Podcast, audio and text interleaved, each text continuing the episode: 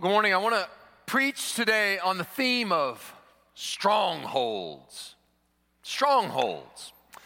Strongholds in your life. You ever hear uh, Christians talk about strongholds? What is a stronghold? Well, a physical stronghold is uh, a place that has been extra reinforced. Imagine the enemy has a particularly well defended or well guarded base. It's as if the enemy has said, Now look, we will cede this land to you, but you will not take our stronghold. So, Christians, when they talk about a spiritual stronghold, they take that physical idea and they apply it to the spiritual.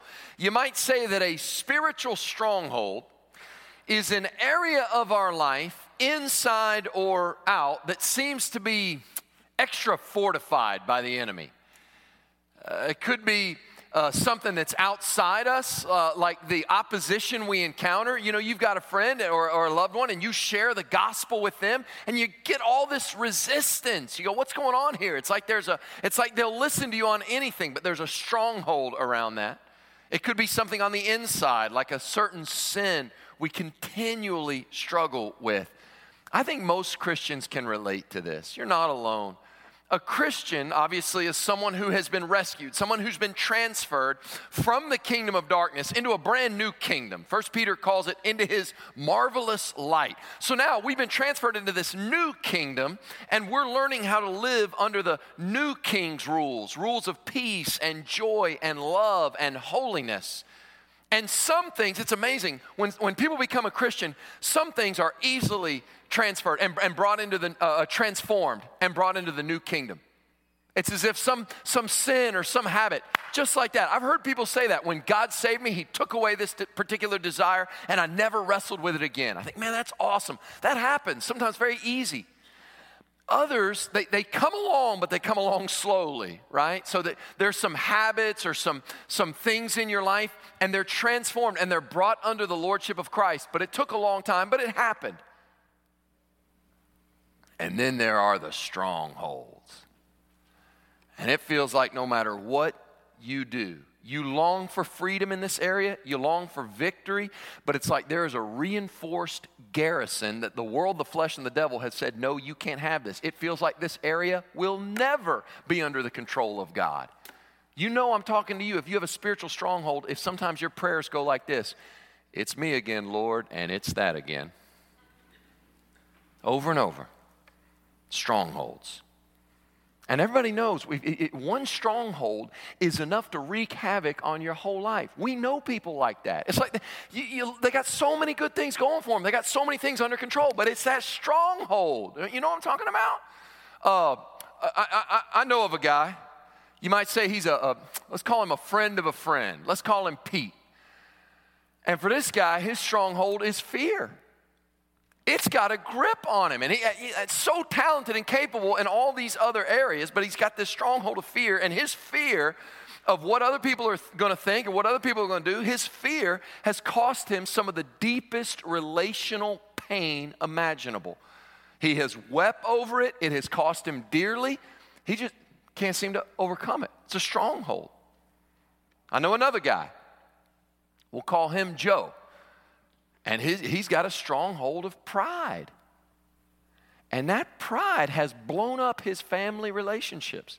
It has done uh, virtually irreparable damage to his family. He was forced to move away, and that pride crept into his work life. He, he lost his job. Dude ended up in prison. Why? Strongholds. They got a strong hold on you. I know a lady, y'all, I'm not, I'm not making this up. She has been to divorce court not once, not twice, not three times, five trips to divorce court. And you look at that, divorce five times, and you feel pity. You go, bless her heart. But so many, so many talents, so many things. But it's this inability to make marriage go right. There's a stronghold in her life. And she'll be the first to tell you. It breaks her heart. The people who love her, it's a, it's a trail of emotional wreckage. What about you? Can I ask you this morning? Is there a stronghold in your life?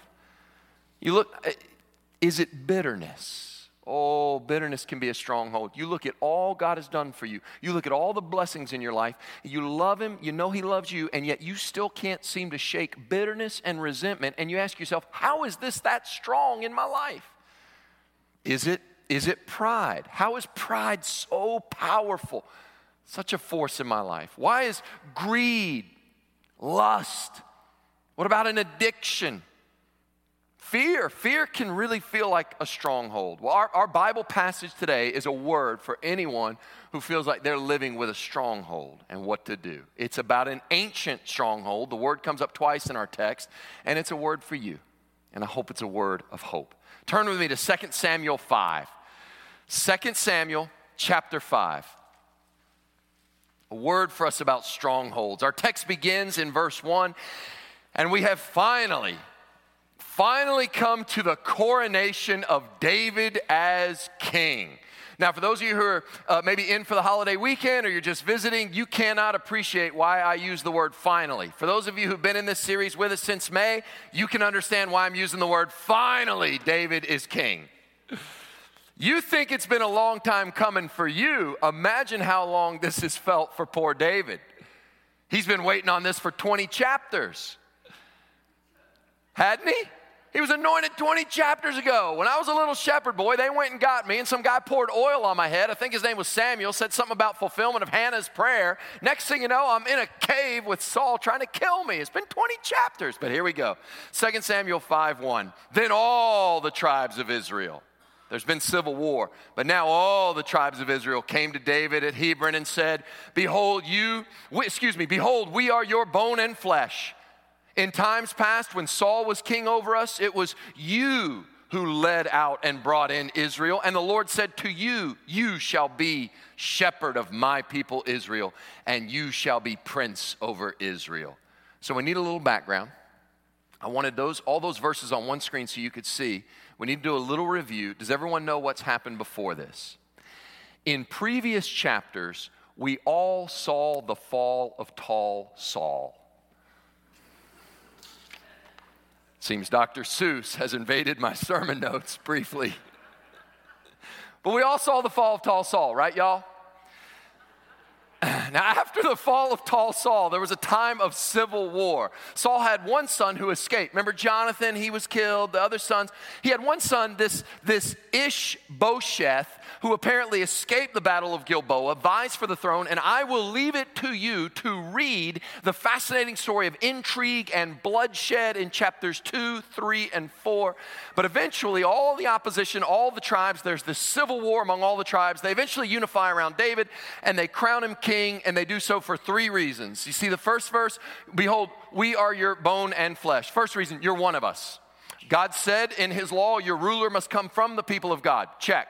Number two, you're the one, look at verse two, you're the one who's been faithfully leading us to victory all along. Saul was the king, but you're the, we know, we know you're the one who've been fighting and leading. And number three, and most importantly, God has promised this. This is God's word. See, God, the Lord said, You shall be shepherd of my people Israel. Now, I just, this is a brief aside, but even at his coronation, notice they don't, and this is very wise, they don't use the word king, do they? They use the word shepherd and they use the word prince. Why? A shepherd leads the sheep, but he doesn't lead from a far off distance. The shepherd lives with the sheep and he leads them as one of them. And whose sheep are they? They're the Lord's sheep. And a prince, a prince is certainly a ruler, but we all know if somebody's a prince, that implies the king is still alive. And I think they use the word prince very uh, intentionally to remind everyone this is David, and yes, the king over Israel, but technically he's the prince. Why? Because who's still alive and who's still the king? Yahweh. Because God is the king. Uh, that, uh, the reason I take that aside, that is a good word for anyone in a position of leadership. And we have many leaders in this church. Remember, all leadership is stewardship. They're not your sheep, they're God's sheep. And God has called to remember that God has called to remember that at best we are princes or princesses, but the reigning king is always God. But here it is, that fateful moment the coronation, verse 3. So all has been 20 chapters in the makers, making. So all the elders of Israel came to the king at Hebron, and King David made a covenant with them at Hebron before the Lord. and they anointed David king over Israel. David was 30 years old. Ah, just like the true and better David who was to come. He began his public leadership at age 30 when he began to reign, and he reigned for 40 years. At Hebron, he reigned over Judah seven years and six months. And at Jerusalem, Jerusalem, haven't heard much about Jerusalem. That's not a particularly, well, certainly it's not a Jewish city at this point. Jerusalem, he reigned, so that's a little foreshadowing. He reigned over all Israel and Judah 33 years. And everybody can take a deep breath. We've been in this series a long time. David is finally king. Whew.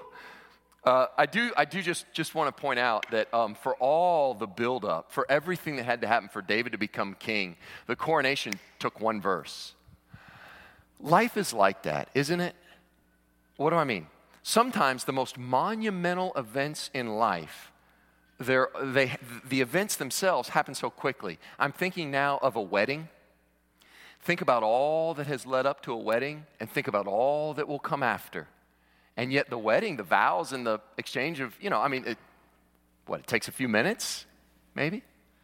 A better example might be a baptism. Think about those baptisms we witnessed this morning. Think about all that had to happen before baptism. God saves a person and, and they love the Lord. And, and, and, and sometimes uh, uh, they, they walk with the Lord for a while, and, but, but eventually they, they go through the waters of baptism. And think about all that comes after that baptism church membership and serving and growing. It always strikes, every time I do a baptism, it strikes me. There's so much spiritual reality happening, so much buildup, so much to come, but the actual baptism itself takes just a second. I, that's what we have here. Don't let the brevity of this little verse fool you. David's been waiting 20 chapters, and at some point along the line, surely David has wondered is this ever going to happen?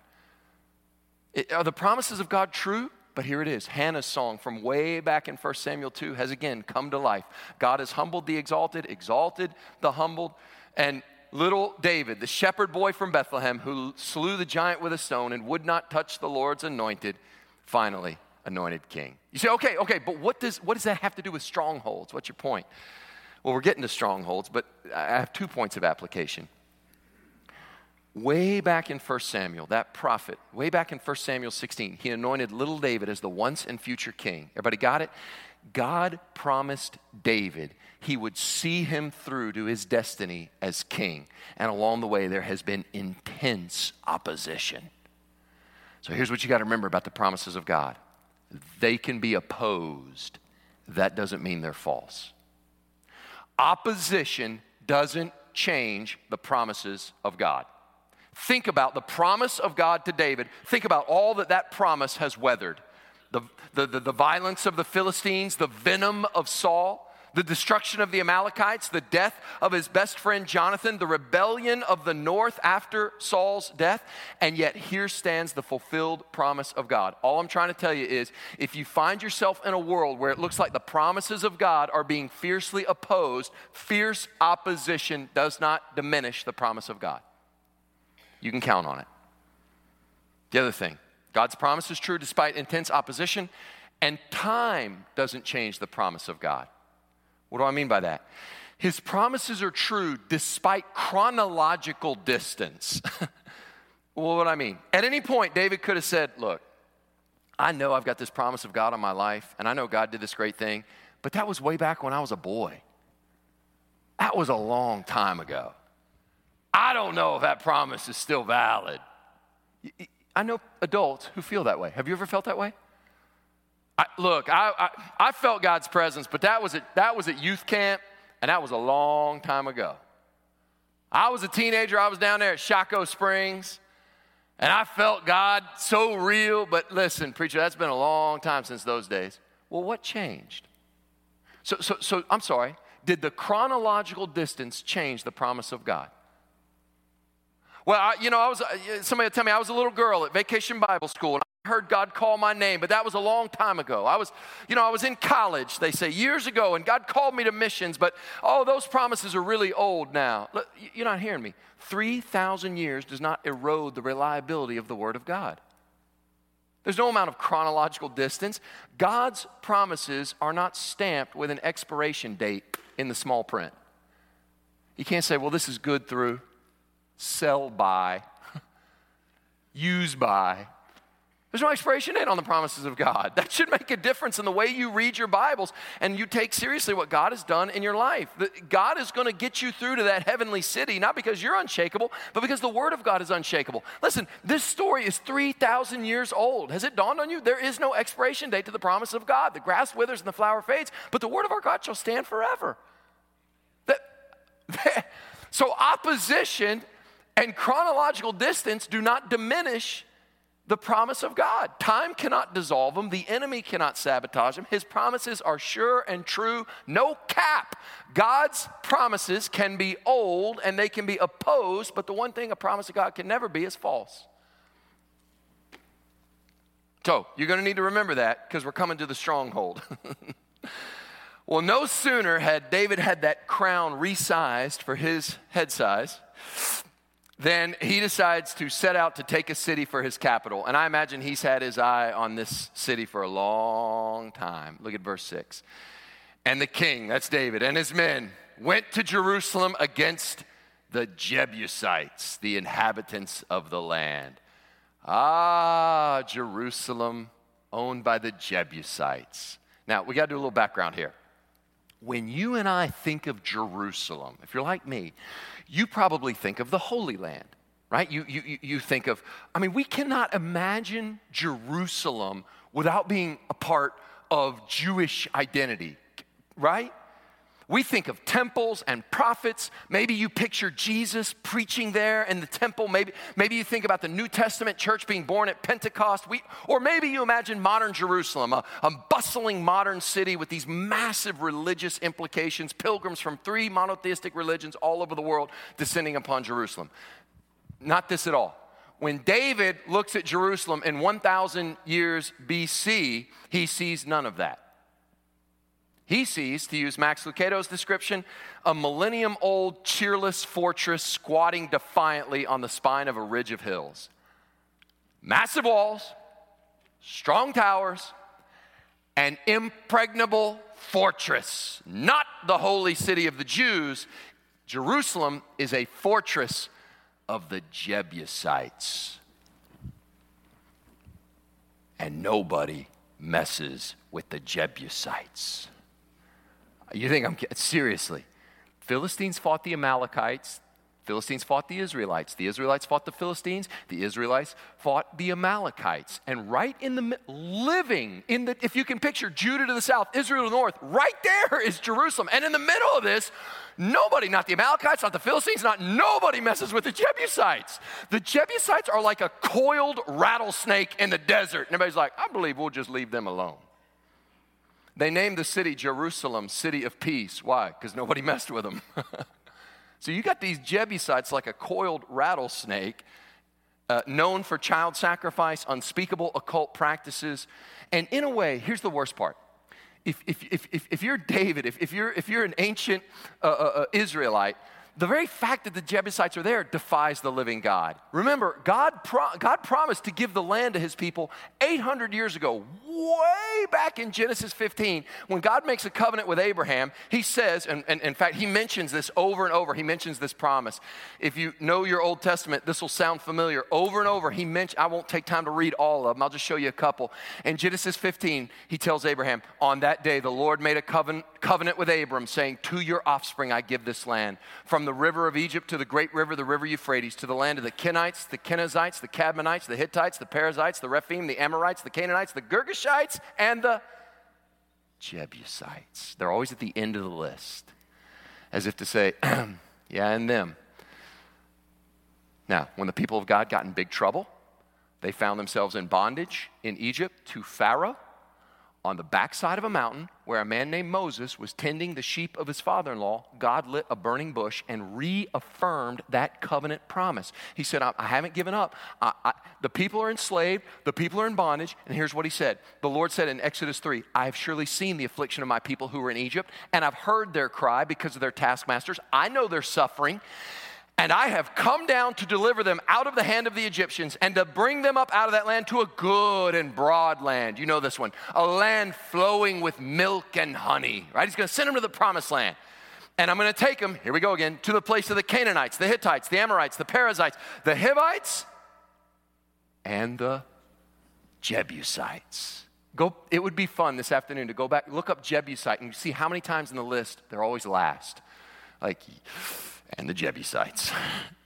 well, sure enough, now we could go on and on, it's reiterated many times. And, and, and when the people come into the promised land, the conquest of the promised land is recorded in Joshua. And sure enough, they start winning. They start displacing these pagan people. Oh, but there was one they couldn't displace. It was a stronghold. Joshua had some victories, but could not seem to occupy and hold Jerusalem.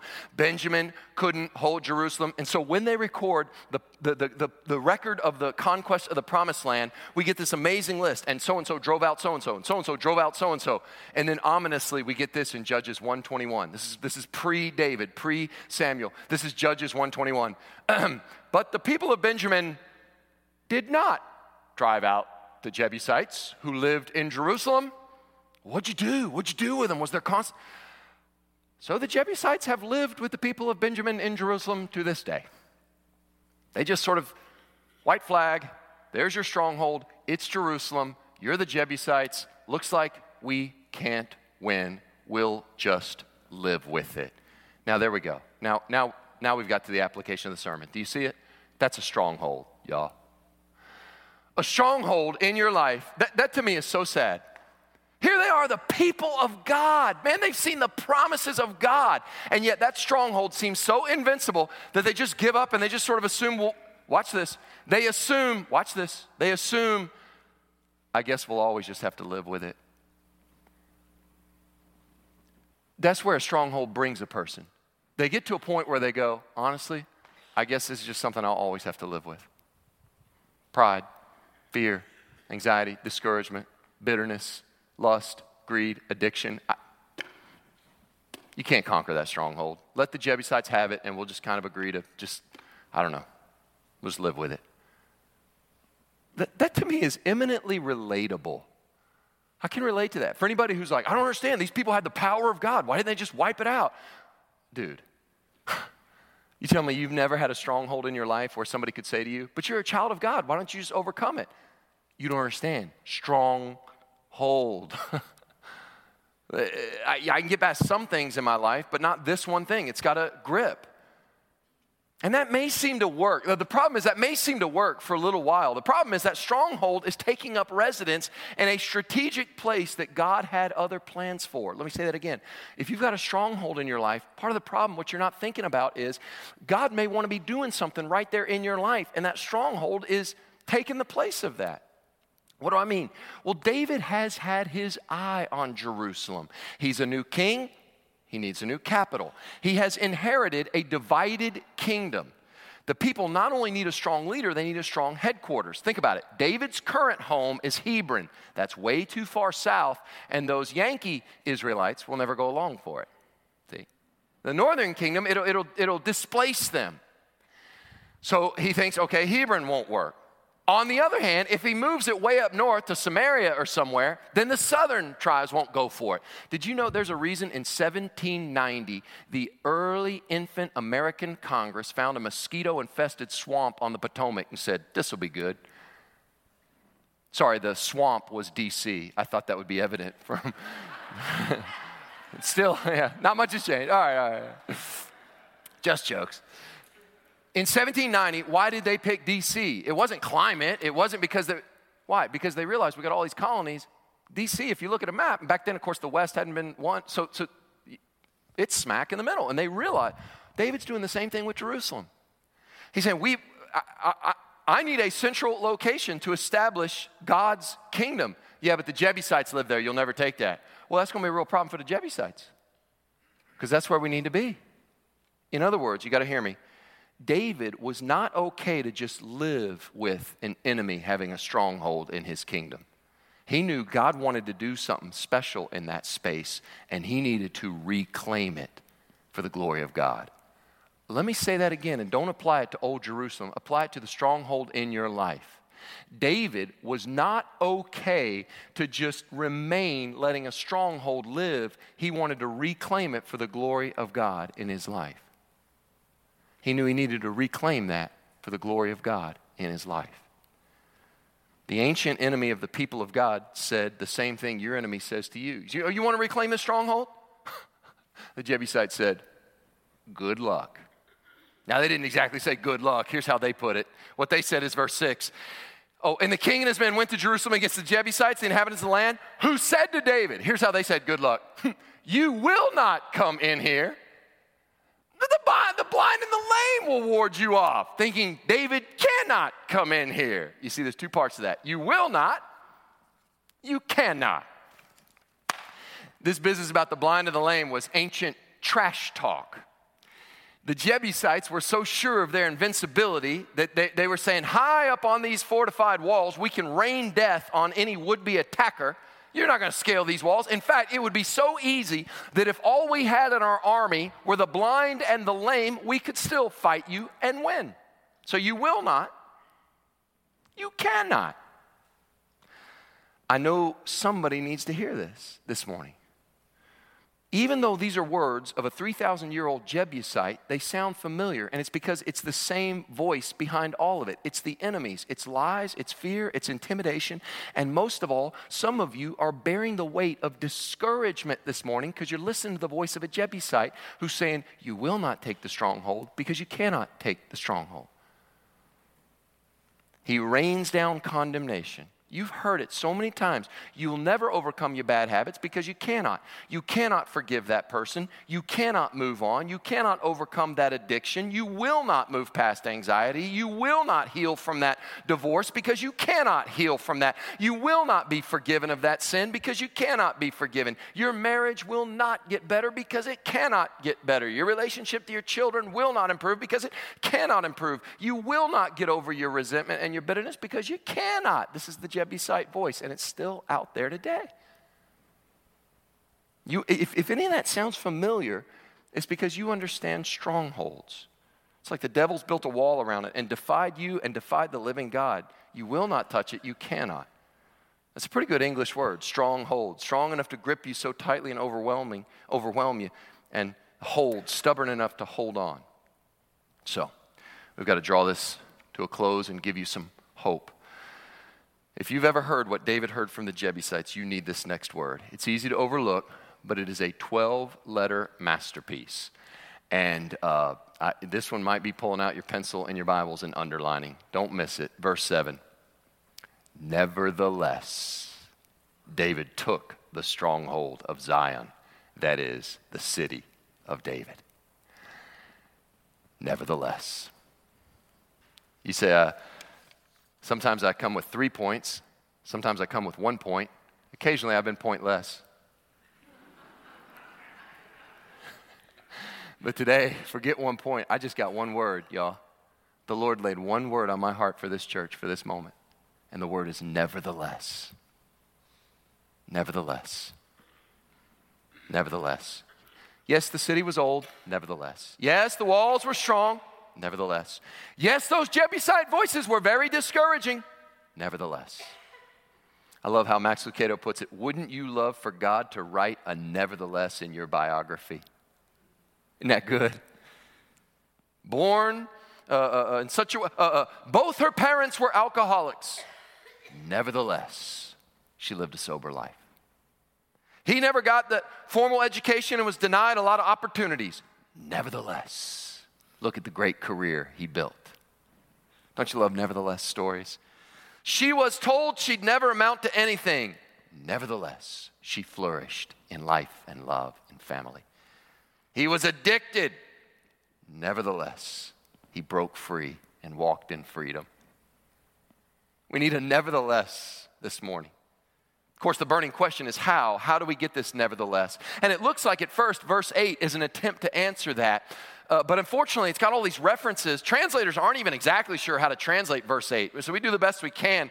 But if you're looking for a how to get your nevertheless from verse 8, you're not going to find it there. Here's what we get. And David said on that day, Whoever would strike the Jebusites, let him get up the water shaft to attack the, quote, the lame and the blind who are hated by David's soul.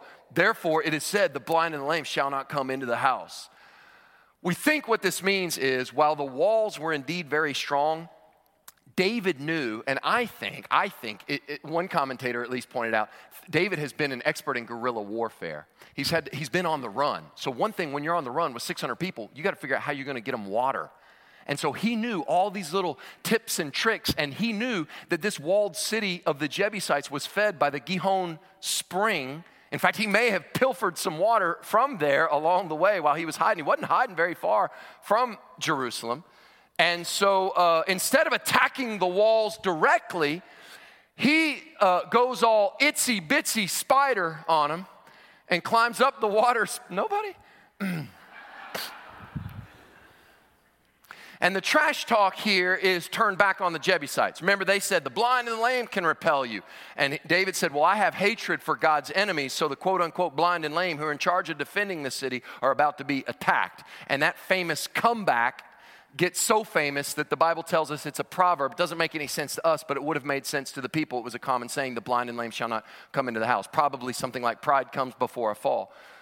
So somehow he took Jerusalem. And I, it would be a shame if we got hung up exactly on how he took that stronghold. That's not the point the writer wants us to get. He wants us to see that David knew God's promise could write a nevertheless over the stronghold.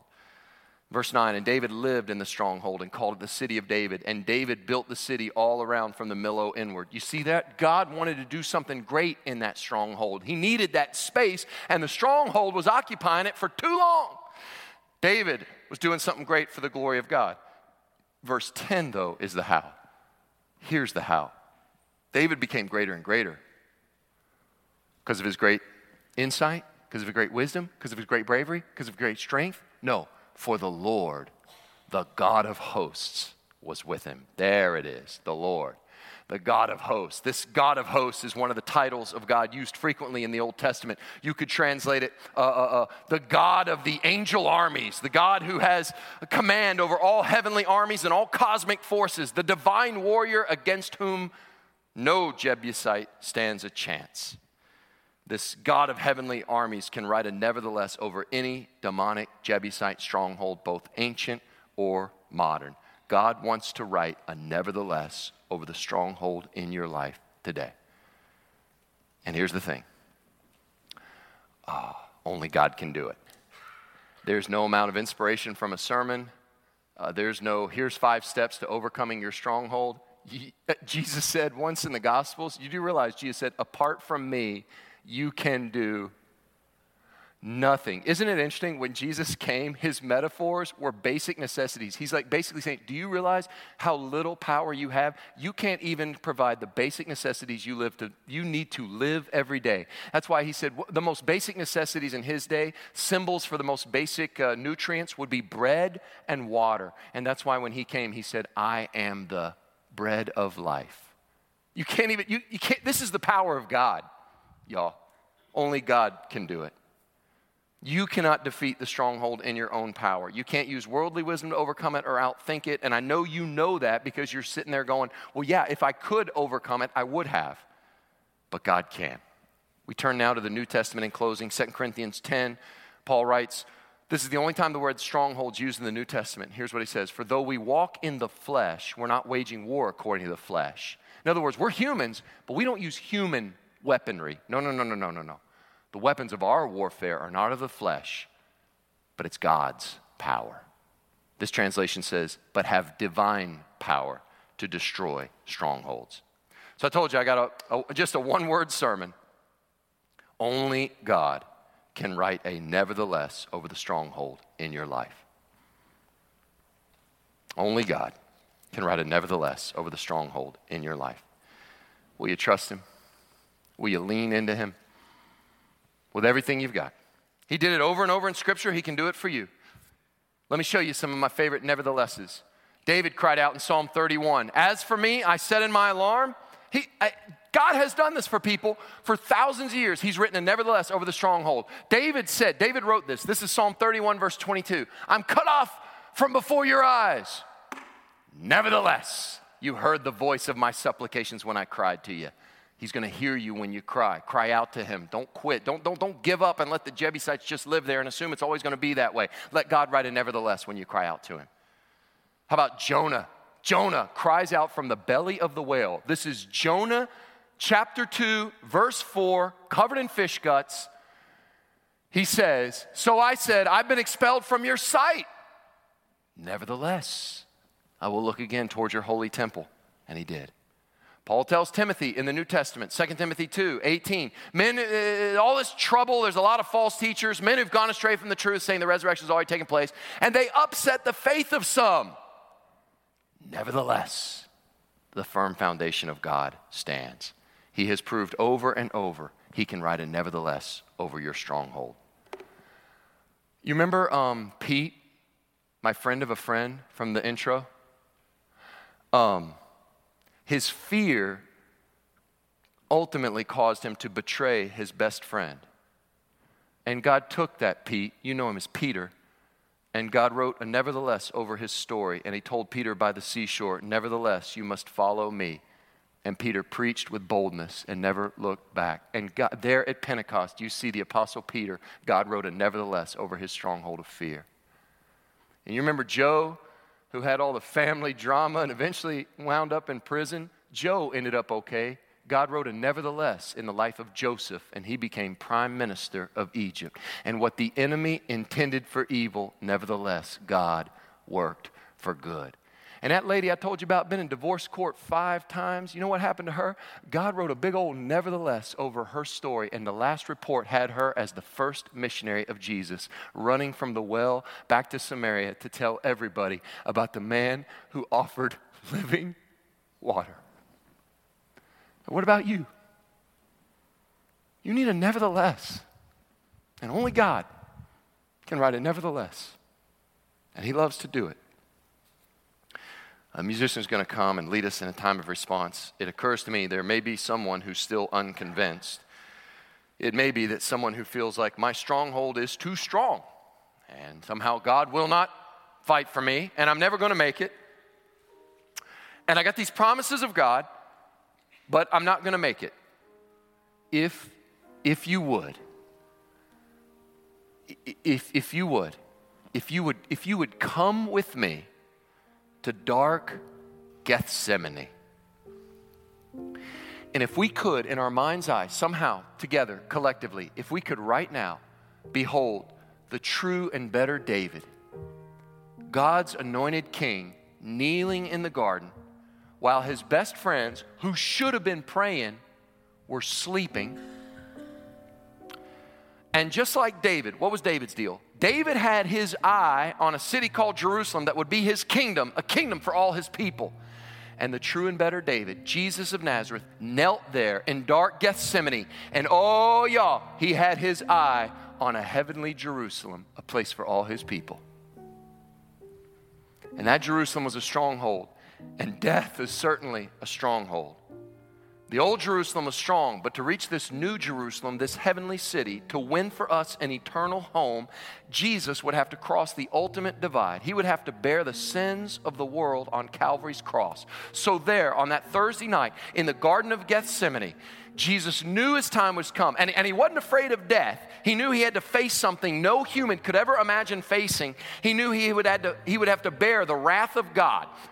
David took the stronghold because the Lord of the angel armies was with him. On the cross, Jesus knew the Lord of the angel armies would forsake him. So, in that moment, the true and better David prayed a prayer. And y'all, the salvation of you and me and everyone you love hung in the balance of this prayer. You can read it in Luke 22. You know the prayer. Jesus prayed, Father, if you are willing, remove this cup from me. And the salvation of the world hangs in this next 12 letter masterpiece. Nevertheless, not my will, but yours be done. The ultimate stronghold you face is sin. That's what the stronghold is, it's just sin. The wages of sin is death, and the prayer in that garden, that precious, nevertheless, is like a life raft for you today. You cling to that. You look to what the true and better David has won for you. Only God can do it. He has spoken his once and for all, nevertheless, over the stronghold of your life. And so the next verse in your life needs to be the next verse in David. And David took the stronghold. And by God's power, so will you. Let's pray. God, we confess we are powerless. We can't take any strongholds. but you, the true and better David, who laid hold of a new Jerusalem, a heavenly city, just like the ancient David and his ancient Jerusalem, you spoke a, a nevertheless over the strongholds of our life.